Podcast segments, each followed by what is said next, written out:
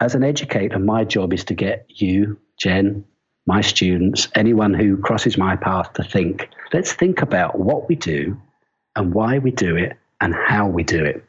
And let's underpin our practice with some theory, which is really poorly articulated currently in the books. And then let's evidence with a quality research what outcomes, what do our children learn? What is it we want them to learn? What is it they have learned? We want our children to have the best chance to live fulfilling lives. But can you keep up with all the books and scientific research on parenting and fit the information into your own philosophy on how to raise kids? Welcome to Your Parenting Mojo, the podcast that does the work for you by investigating and examining respectful, research based parenting tools to help kids thrive. Now, welcome your host, Jen Lumanlan.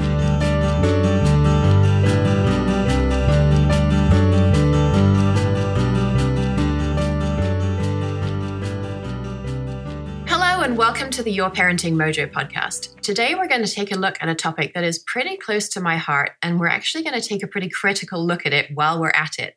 Our topic today is forest schools. We've done a couple of episodes in the past on the importance of outdoor play and on Dr. Scott Sampson's book, How to Raise a Wild Child. And I think the research on the value of outdoor play to very young children is pretty clear. So I guess we sort of assume, and I'm counting myself here up until this point, that if outdoor play is great for young children, then forest schools must be also great for slightly older children. And while I certainly hope that the conclusion of this episode is not that forest schools are the worst thing ever for children, I'm going to be upfront in letting you know that the quality of the scientific research on the benefits of forest schools is really not amazing. So, here today to help us dig into the literature is Dr. Mark Leather, who's Senior Lecturer in Adventure Education and Outdoor Learning at Plymouth Marjon University in England. Dr. Leather received his bachelor's degree in science education from the University of Exeter, then a master's in outdoor education from the University of Edinburgh, and his doctorate in education from the University of Exeter. I approached him specifically to discuss this topic with us because of a paper he published this year in the Journal of Outdoor and Environmental Education called A Critique of Forest School, or something lost in translation. Because I think that when you really want to truly understand an idea, it can be helpful to talk with somebody who's critiqued that idea rather than someone who only sees the good in it. And I need to get to the bottom of this because my husband and I plan to send our daughter to a forest school. So, Dr. Leather, welcome, and are you up for the task? Uh, thank you, Jen. And yes, I certainly am up for the task. awesome. So let's kind of start at the beginning and talk about where forest schools came from and what impact that has on the way it's practiced. Because I think they're most commonly associated with Scandinavian countries, although I was interested to find there was actually a forest school in Wisconsin in the 1920s. And so I'm curious about how the people in Scandinavia view nature and how often they're in nature and how that differs from how people in the US and the UK view nature. Okay, well, that's a great starting point, Jen. Thank you. And I think what we have to understand is that we're talking about something in terms of uh, 21st century forest school that is uh, branding and a an approach to outdoor education or outdoor learning, and that our cultures, whilst they are very similar, are specifically different. And by that, I do mean American culture is similar yet different to British culture. And again, British culture is white, European, uh, Northern Europe, traditionally uh, male dominated, as is the Scandinavian cultures. Yet at the same time, in 2018, what we do and how we do it is similar yet different because of those social, historical, and cultural pasts that we have. Mm-hmm. And so, in terms of how we perceive what a forest school experience is or may be, it's going to be slightly different, which is why my paper that critiqued forest school, which did highlight the good aspects as well as the aspects that I think required questioning, was titled Lost in Translation. Mm-hmm. So, I titled it Lost in Translation because, as I see it and as I explored in the paper, forest school and sometimes known as forest kindergarten, came from the Danish Udeskole and Scandinavian Friluftsliv, which is a philosophical and cultural approach to being outdoors and being in nature. And what we see in the UK has been the adoption of this philosophical approach to become a product, a commodity, where in 21st century education, knowledge is a product and it's traded and sold. And so, one of the arguments I make is that this cultural translation, that something, the essence perhaps of what is special and positive about Forest School, can perhaps at some stages of its operationalization of when it's taught, when it's led, uh, something is lost. Mm, yeah, and I just want to sort of make that a little bit more concrete. I think there is sort of this tradition in Scandinavia of people being a part of nature they and i'm not even going to attempt to pronounce the, the word that means free air life but it's it has a whole lot of consonants in it.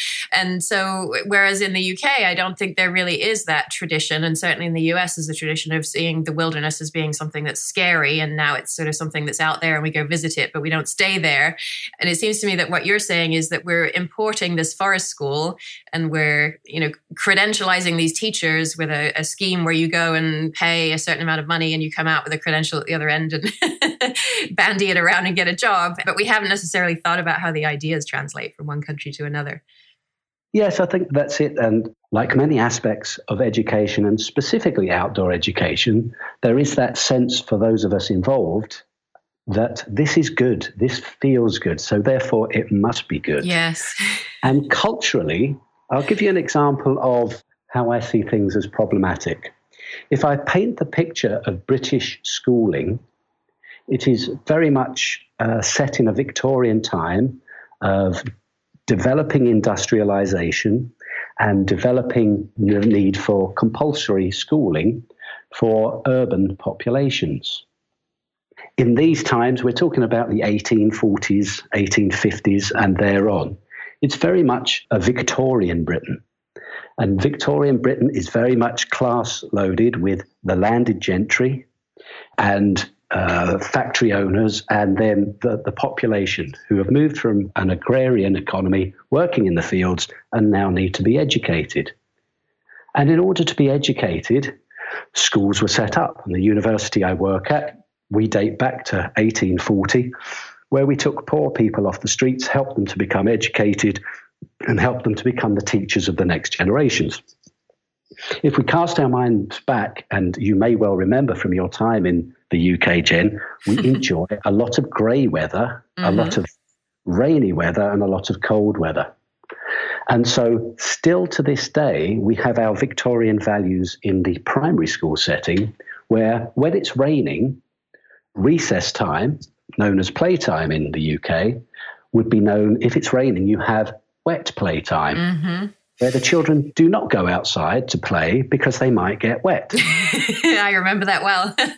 and so we still have that. Yeah. Now, that makes a lot of sense if we think about poor families probably walking to school and home again at lunchtime and then back to school. Uh, if you only had one coat and you only had one pair of shoes and it's raining, well, if you've walked to school and you're soaking wet, there may have been a fire, probably at the front of the classroom with which you might have put your boots around, your shoes around as a class and hung your coat up. So, of course, in Victorian times, looking after you would have said, well, don't go out and get wet and cold. And there was that belief that if you got wet, that you would catch a fever, that you would get some kind of bug. Mm-hmm. And that was really culturally held, was still held in my childhood by my mother, bless her. Whereas if you then go and look at Scandinavian countries, uh, I'll give you a, an anecdote of a time in a teacher I know who spent in Finland, a Finnish school at recess time. Just before recess, the uh, the caretaker, the janitor of the school, came out with a fire hose, and this was in November, and he sprayed the entire playing ground, the hard surface, with the fire hose. And because it was in Finland and it was winter, the water froze. Mm-hmm so that the children could come out and play during their recess, run around, skid, skate, put their skates on, and generally enjoy the outside. Uh-huh. Uh, similarly, talking to my uh, dear friends and colleagues in Iceland, if they actually did not go outside when it was dark, or if they did not go outside when it was wet or windy or snowy, then they would probably go outside five days a year in some years. So culturally, there's this well, of course, we're going to go outside and recreate and have picnics and go for walks. And there's a great phrase from the forest school movement that one of the sayings is there's no such thing as bad weather, just the wrong clothes. Mm-hmm.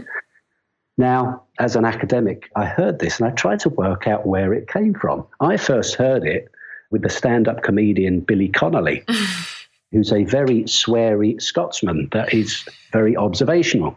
A Glaswegian by birth, he tells a wonderfully funny story about his grandmother who would say that to him.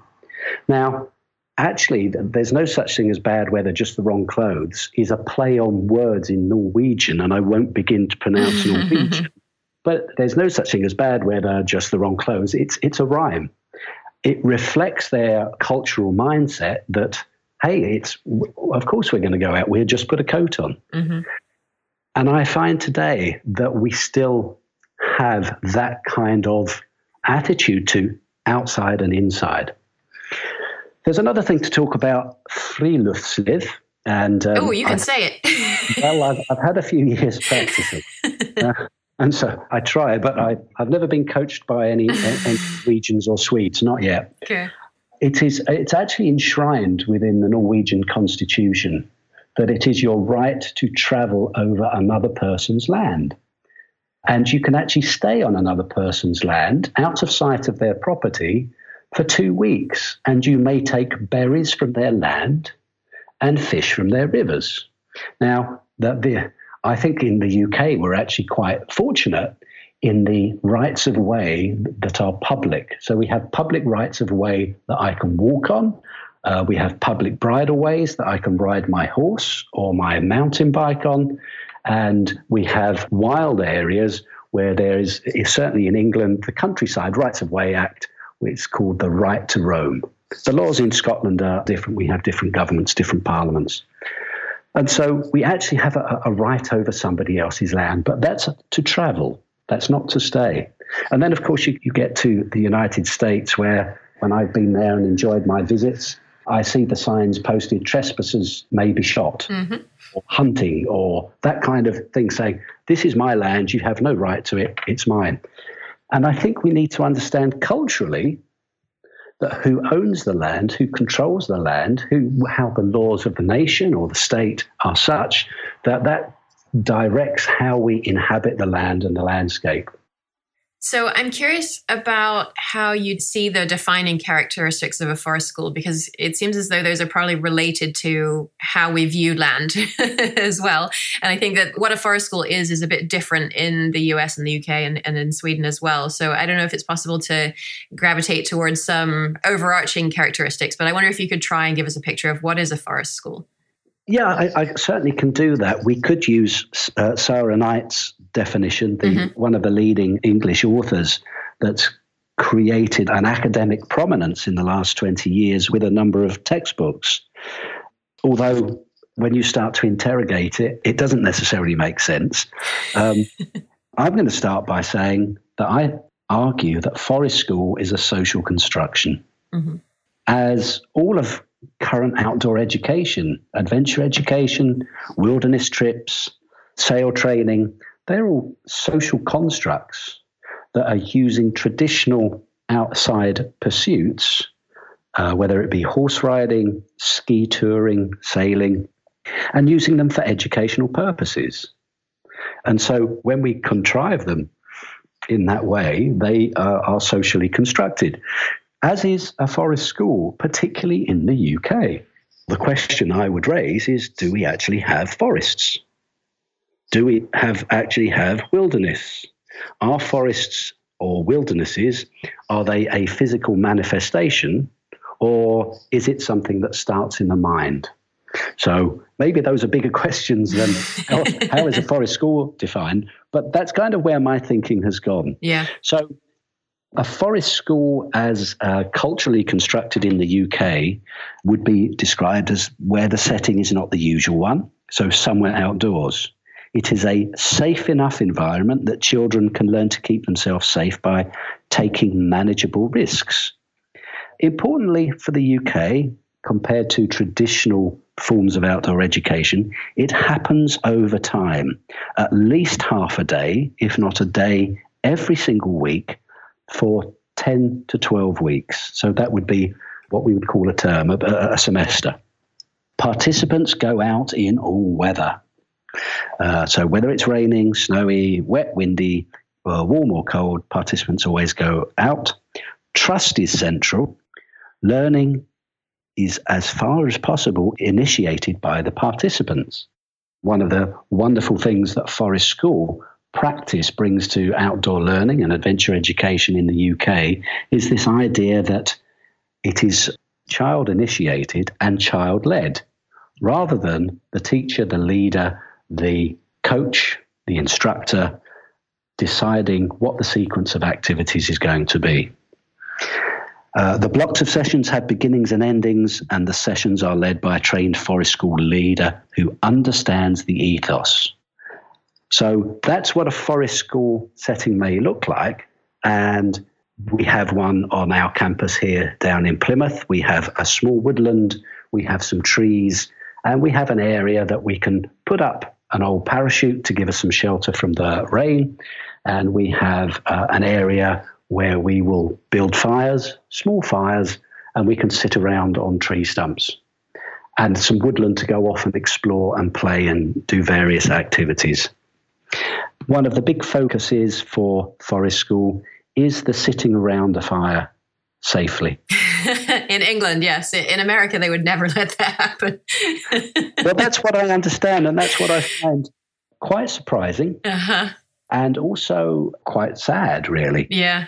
There's a number of things to think about in sitting around a campfire with children.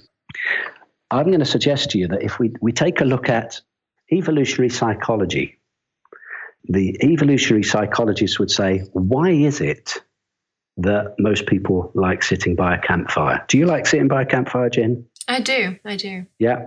And I can appreciate that in some parts of California, you would not want to be lighting fires at some times of the year. Certainly, yes. For the uh, for the obvious uh, risks of, uh, of hill fires. Yeah. So, do you like being on the beach and staring out to sea? Yes. Yeah. And how about if you climb a hill or a mountain and you're at the top and you get a fantastic view out in front of you? do I just put my head down and walk on, or do I stand there and savor it? Yes, yeah. I would say I stand there and savor it. So, so those, those, three things I think are quite fundamental. Mm. And evolutionary psychology arguments would tell us that that's because those of our ancestors going back thousands of years, those are the ones who survived. Mm. That's in our DNA somehow, and, or it's in our it's in our way of understanding the world. In that, if you're going to be invaded by sea, if you stand at the beach and you can see a long way, you can see if the ships are coming and if they're friendly or not. If you have the high ground, mm-hmm. you can see who's coming over to um, meet your tribe. And you can then decide whether they are um, friend or foe mm-hmm. and what your course of action is. And similarly, sitting by the campfire, that allowed humankind to live in colder climates. It allowed us to cook food and it allowed us to ward off saber toothed tigers. So I think the sitting round a fire is something that is fundamental to human existence, to educating people out of doors, and it's quite a focus in Forest School. So I think we need to reframe the language that we're not playing with fire because mm-hmm. that would be risky and foolish. Mm-hmm. And, and having worked on an American summer camp a number of years ago with teenage boys from the inner city who would wave sticks around the fire, I fully understand just quite how dangerous and risky that can be. But one of the great things, one of the great aspects of a forest school introduction to a fire is there's you teach the rules of how to be by a fire by playing some games. And there are some clear rules about not stepping across it. You don't put anything in it. And we are then able to sit by the fire and tell stories with it, use it to cook on, and the very act of making a fire is something quite wonderful. Mm-hmm. So educationally, there's a lot to be argued for. Playing by it, yeah, let's let's not play with fire. Yeah. So I'm curious about whether this being outside aspect is a critical component of children's education. I'm specifically sort of thinking beyond the preschool years here. And, you know, is there something unique about being outside and being able to have a fire and being outside in all weather that gives children some kind of benefit that they wouldn't get from a high quality indoor based program where, you know, the learning is child led and they do get to decide what they do? Is there anything unique about the outdoor aspect of this? And if so, what is it?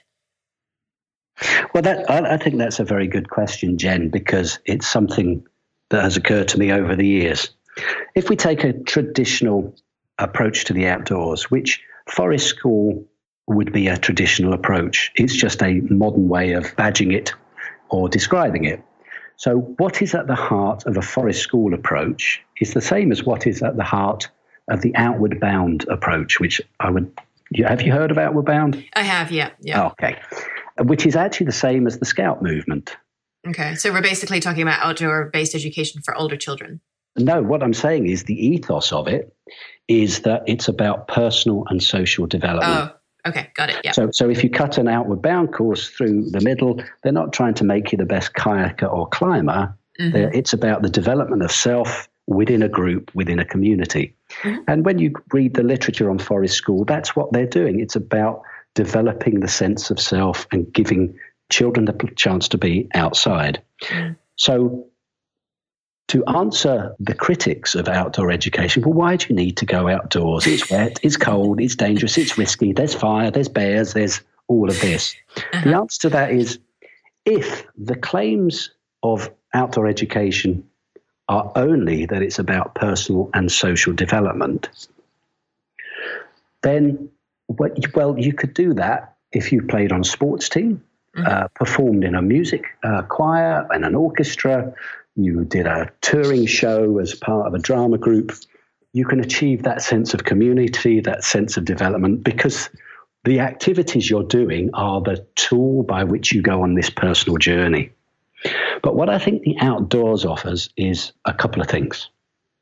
Number one, the research evidence is there that our time spent in green spaces and blue spaces in nature is um, good for us physiologically and good for us psychologically.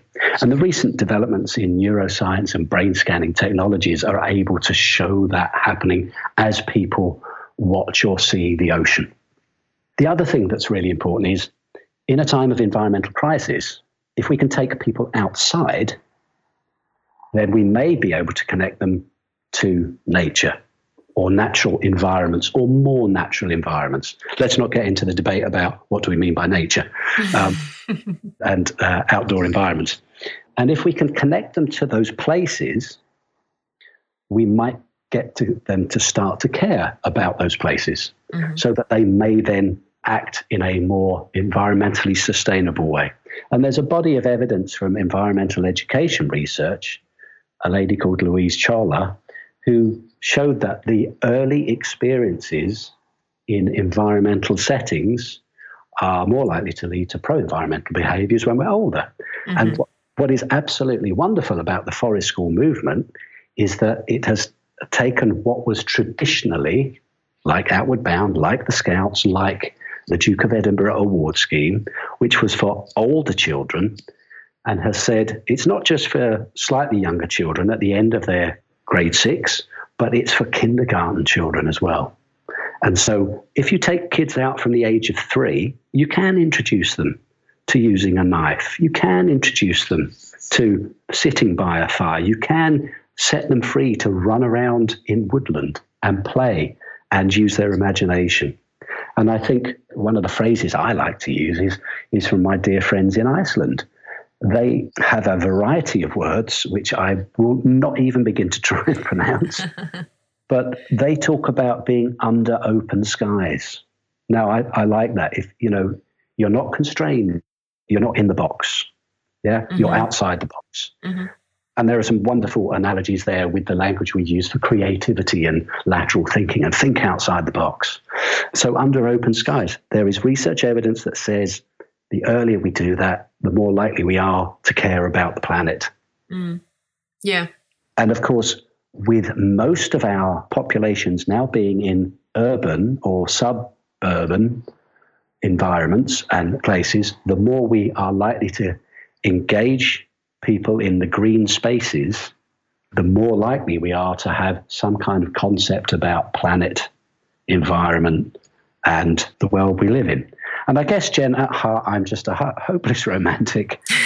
well, wants to build uh, nice communities and a better planet and make people feel good about themselves. Mm. Uh, if forest school is one approach to do that, that becomes yeah. recognized in early years as the, oh, you know, yeah, my kids are doing forest school, then that's absolutely wonderful. My critique was that there's multiple lost opportunities from because it's lost in translation that we may not in Britain be quite as comfortable letting children play, initiate the play. There's a mistrust of play. It may not happen. Yeah. Now, one of the things that's wonderful about it is yes, you can do it with older children. It has been used. Uh, Sara and I wrote about Forest School for All and had chapters in her book about different contexts, different settings in which you can use Forest School. What I've really enjoyed about engaging with it, and I put my hand up, I am not a Forest School leader. I have not done the Forest School training, but I have read and studied around the subject. What I think is wonderful is the idea of child initiated, child led. I'd like to rephrase that as student initiated and student led. And I've tried to integrate here at university with undergraduate students in our program of uh, outdoor education opportunities for play and playfulness. Because there is a body of evidence that says if we can stimulate these ideas of play and playfulness, that leads in, in, in adults to creativity and innovation. Mm-hmm. And if there's anything we need as a society in the future, we need some creative problem solvers. So that that whole concept of being outside, feeling good about ourselves, physical and mental well-being, and our whole let's um, use it for our brains. I think there's a lot to be said for that. Yeah. If I flip the question back on you, Jen, Whoever said that indoor education was a good thing? Show me the evidence. Yeah, no, I'm a massive proponent of self-directed learning, and I agree that it the classroom is almost never the best place for that. It can be a good place for it, but it's almost never the best place for it. Mm-hmm. Uh, digging further into that topic on sort of play-based learning, self-directed learning, I am curious to try and help parents who are less familiar with this to understand how can we know if our children are learning something? And I think that maybe in England it's a bit easier because they're going to regular school four days a week and the forest school is one day a week or half a day a week. And you can kind of see they're making progression in regular school in a sense. And perhaps the forest school experience is enhancing regular school. Mm-hmm. In the US, that doesn't really happen. You're either in regular school or you're in forest school. Mm. And forest school is usually kind of 9 a.m. to 1 p.m., four or five days a week. And your child is not going to regular school if they're in forest school. And so, how can a parent who is considering forest school uh, or whose child is in forest school understand, you know, my kid's going there five days a week. They're not taking formal lessons and they're not being formally instructed in reading or math or anything along those lines. Are they learning anything? or are they just messing about? And is if they are just messing about, is that okay? Is the whole point that they are messing about and that learning how to lead and when to follow and connections to place that they develop and that whole sort of bigger thing is way more important than you know can you write an essay on whatever mm. that's a very interesting question and i think like many of these interesting and difficult and challenging questions in certainly in education comes to the underpinning question of what is the purpose of education? Hmm. for, yeah. So, for whom are we educating this child?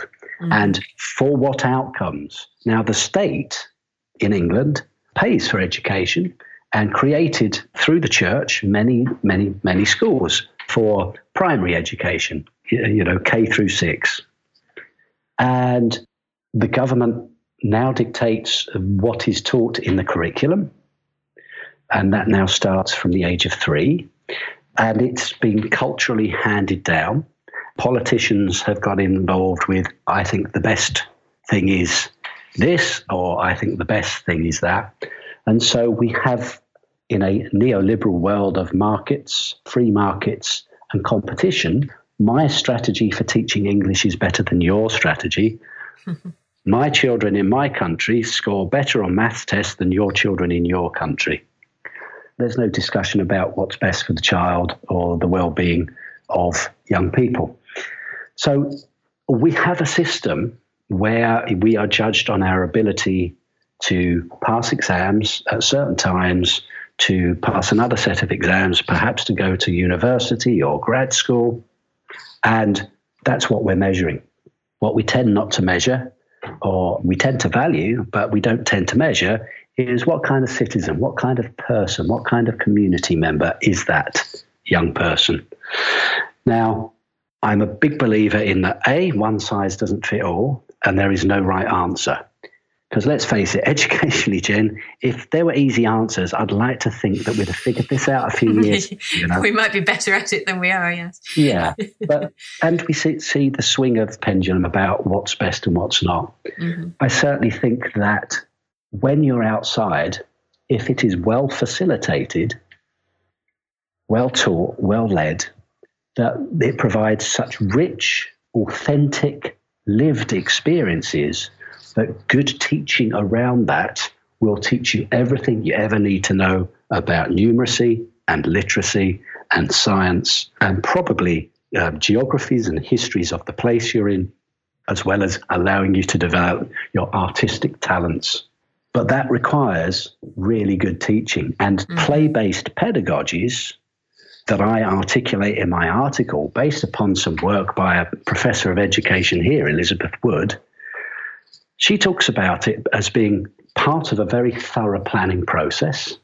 There's unstructured play, there's structured play, there's free play, there's no free play. This is not saying that the best way to educate people is you need to be outside every single day or you need to be playing constantly. It's not saying that, but it's saying that if you integrate that and work that into a rich mesh of your educational provision, your blanket, it's woven in, then it will bring an added dimension. And I work locally on Dartmoor with someone who uses the environment, playing games, to get 15 year old boys to write poetry. Mm. And the way it's structured and the games you play, you sense something, you smell something, you taste something, you see something. You scaffold that correctly, and that you start to see boys who say, I don't do writing, I'm not interested. You start to see them write poetry and mm. perform it and speak it outside. It's really powerful stuff. I can imagine. I'm getting all tingly thinking about it. the outdoor experiences provide an authenticity. And in a previous uh, life, I worked in high school and I taught science and physics. And the one question in science teaching in England was Are we doing a practical today, sir? Meaning, could we do something with our hands? Could we make something, build something, and learn some stuff along the way? Mm-hmm. And my answer was, whenever it could be, was yes, absolutely. And that often meant going outside to do a something around the laws of physics. That was one way of me educating people outdoors and experientially, which I carry on today. So, forest school and outdoor learning more generally will give you a variety of authentic experiences. Mm-hmm. And so, digging deeper into that topic of you use the words well facilitated and well taught, mm. and, and we're talking about you know deep, authentic experiences. And so that brings me to the thought of teacher certifications. And so mm. I, the, the Forest School certification program in the UK, there is one there. There isn't one here that I could find. You go and have five days of training. You work on a portfolio on your own for about six months, and then you do four days of assessment, and then you have a level three certification. So you can design and run a forest school. And I was reading a paper that talked about the intersection of forest schools and knowledge held by First Nations people in Canada. Mm. And it talked about how most forest school practitioners, you know, they're typically not from any kind of culture where they have deep knowledge in this stuff. They learned it sort of, you know, maybe by themselves or during their training. Mm. They're happy to have just a bit more competence than the children they teach. Whereas First Nations people, you know, they've passed this knowledge down for generations. They're yeah. true masters at yeah. whatever craft they've selected to teach. And so I'm curious, do you think these certifications mean anything? Do they promote quality at all? Or are they irrelevant and we'd be better off finding someone who has true deep knowledge who gives a hoot about whether they have a credential and get them to teach our class instead? Well, again, you've hit a much larger educational question. Mm-hmm. Are certifications were worthwhile?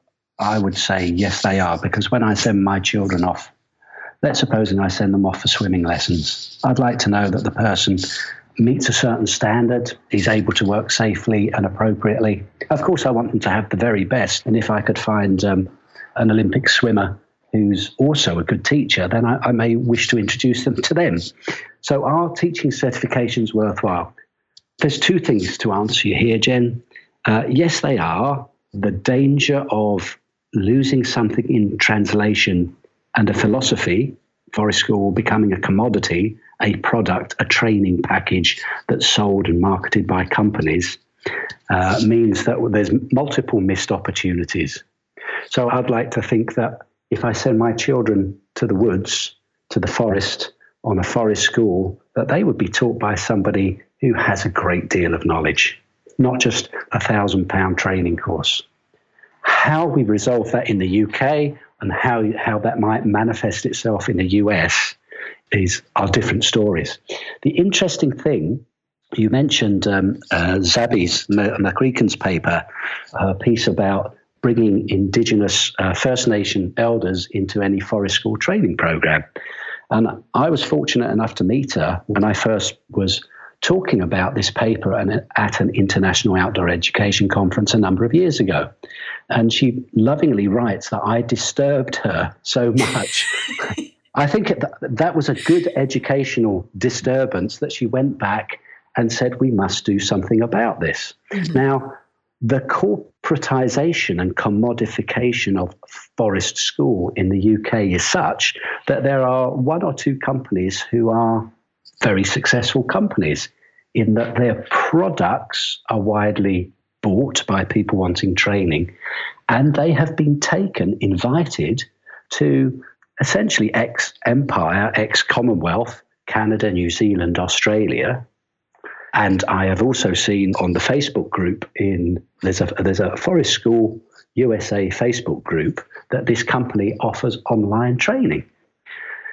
That is hugely problematic and hugely arrogant, in my view, in that we are going into countries and saying, we are saying we're British. This is forest school. This is how you should be in the forest with children. Fits pretty well with how we export colonialism and one or two other ideas. It is absolutely rampant colonialism. Yeah. And as um, an Australian Aboriginal outdoor educator explained to me, and we were having a wonderful discussion, he said, European white men have been on my land for about 300 years. My people have been here for 70,000. Mm-hmm. I think we know a thing or two about the land and the stories and our practices. And of course, what has happened was rampant colonialism uh, diminished that, overwrote it, the histories weren't written down, and so those practices were not passed on.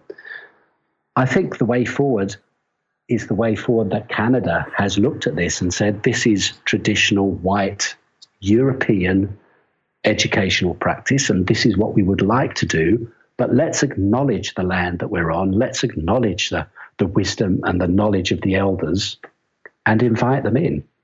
Now, I think there are still elders around in the United States.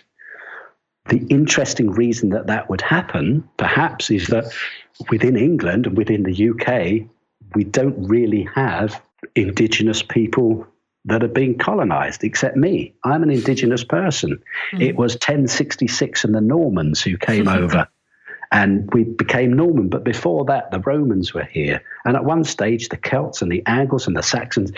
So those companies in England and the UK wouldn't necessarily begin to imagine that this would be offensive. And educators in Canada, Australia, New Zealand, the USA may look at the forest school movement and go, hey, wow, that looks really exciting and really great because it is. Let's bring these guys over and tell us how to do it. Mm-hmm. So I think as an educator, my job is to get you, Jen, my students, anyone who crosses my path to think, let's think about what we do and why we do it and how we do it. And let's underpin our practice with some theory, which is really poorly articulated currently in the books. And then let's evidence with a quality research what outcomes, what do our children learn? What is it we want them to learn? What is it they have learned? Have they made progress? Have they become nicer people, better people, more caring? Are they more self reliant? And is their ability to work with numbers uh, of any use to them? Currently, the research is mainly anecdotal and small scale. And I'm really hoping that my association with the Forest School Association in the UK will lead to us doing a much larger study as to what are the outcomes from the children's perspective. What is it that they gain from these experiences? Mm-hmm. Yeah, so let's talk about some of those outcomes. And I prefer to use anecdata rather than anecdotal. Mm-hmm. um, That's a so, great term. yeah, I'm, i love I'm it. it down as we speak. so I read a whole bunch of book chapters and journal articles and reports published about Forest School, and a lot of them discuss what are the outcomes. And I'm just going to read a few of them. Okay. I felt that the project was a great success. The greatest measure of success of the Gifted and Talented Forest School program in Plymouth is that the school decided to repeat the program and extend it to older gifted and talented children too. And I'll set aside the fact that this was only for the gifted and talented children as a topic for another episode. Yes. Um, and another quote Evidence has shown the boys participating in the Forest School have an increased attendance by as much as 20%, although there's no indication of initial levels of attendance or whether 20% brings you up to an acceptable level or not. Another one, participants in the Dufferin project said they would know they have succeeded if the children are enthusiastic and the teachers have had fun. Mm. Um, really? How can we call this evaluation? I was unable to find, and I believe we talked about this by email, and you said there basically isn't any rigorous evaluation in terms of the quality of children's learning in forest school and how it prepares them for their life. And, and I guess partly that's due to what we've been talking about, which is that we're not having this background beginning conversation about what outcomes we want to have. So it's really hard hard to then go and measure them. so, how can we know if these programs are worth doing or not? Well, that's the $64 million question. it, intuitively, forest school practitioners, uh, parents, children feel, sense that they are worth doing, as have other programs that take uh, children and young people outside and outside of traditional settings and outside of traditional boxes and outside of traditional power dynamics and relationships of teacher child, teacher pupil. There are small pockets of study. There are a number of PhD theses that I have come across that have started to explore the many aspects of what is a forest school practice. And given that it's been probably 15 years now that since it started to pick up and gather interest. It has been focused in the early years, it has been focused by practitioners, and the rigorous educational evaluation hasn't happened. The wide reaching evaluations haven't happened. They cost money to implement. You have to pay me or somebody like me to oversee a project where we come up with a strategy.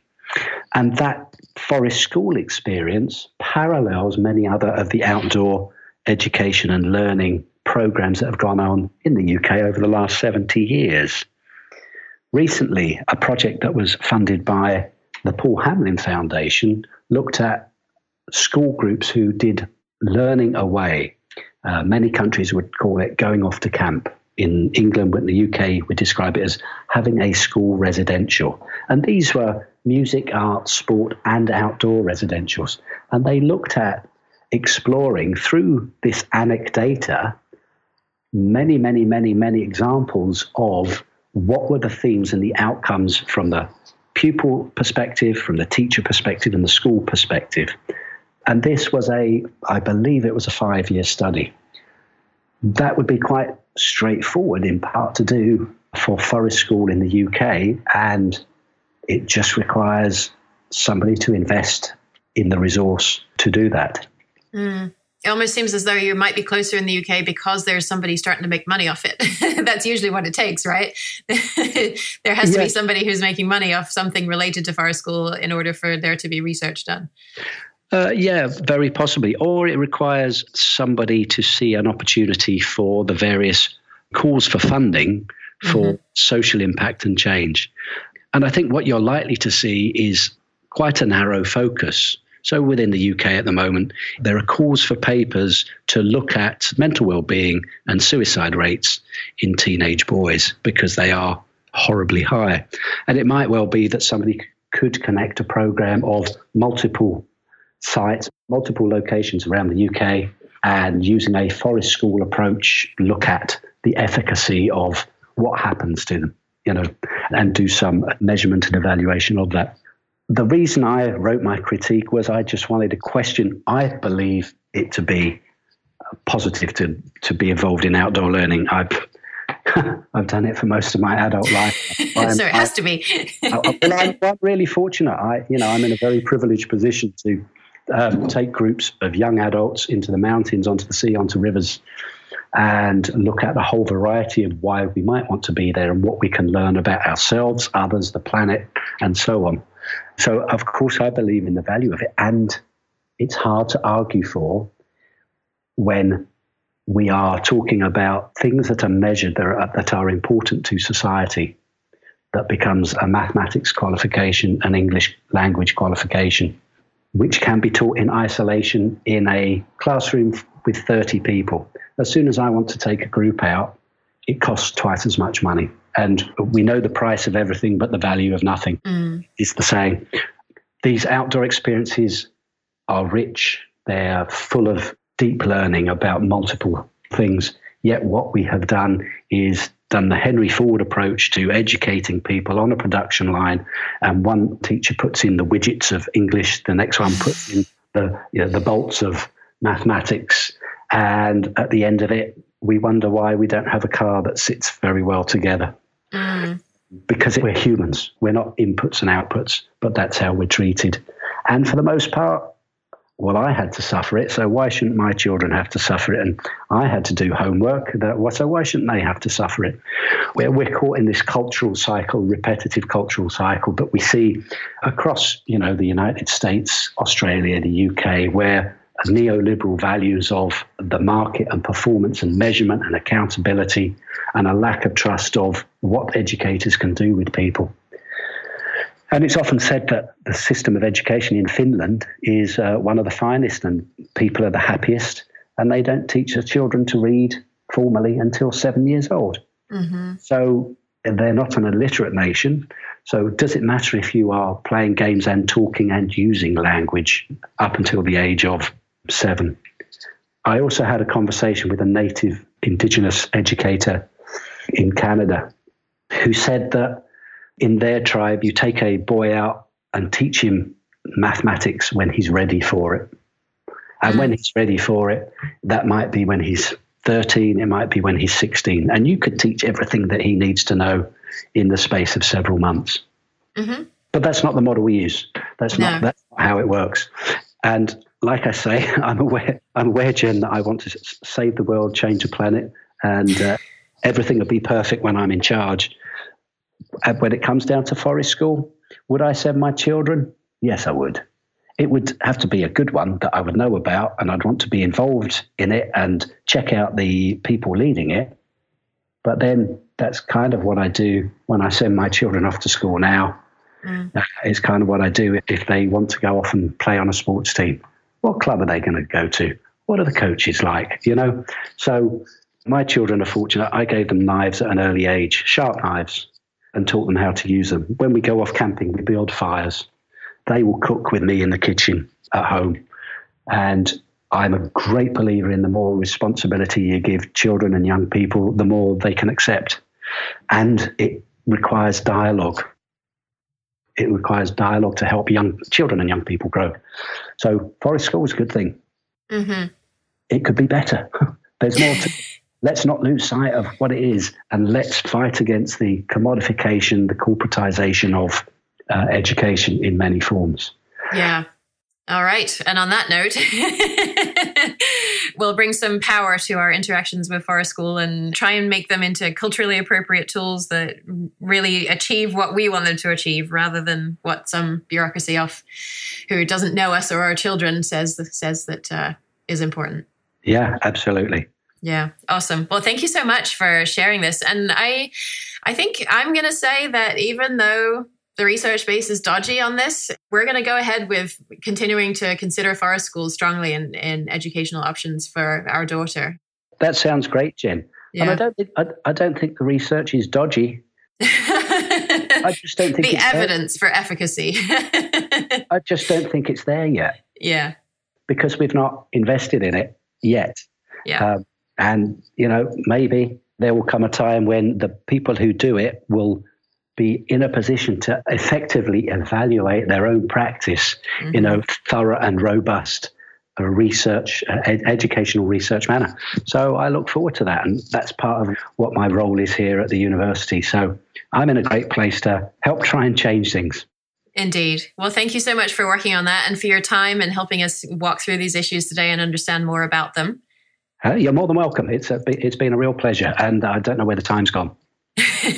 it has gone indeed. So listeners can find references for today's episode at yourparentingmojo.com forward slash forest school. Thanks for joining us on this episode of Your Parenting Mojo. Please subscribe, rate, and review the show on iTunes and sign up for our mailing list at yourparentingmojo.com to receive a free gift seven relationship based strategies to support your children's development while making parenting just a little bit easier on you. For more respectful, research based parenting ideas to help kids thrive, we'll see you next time on Your Parenting Mojo.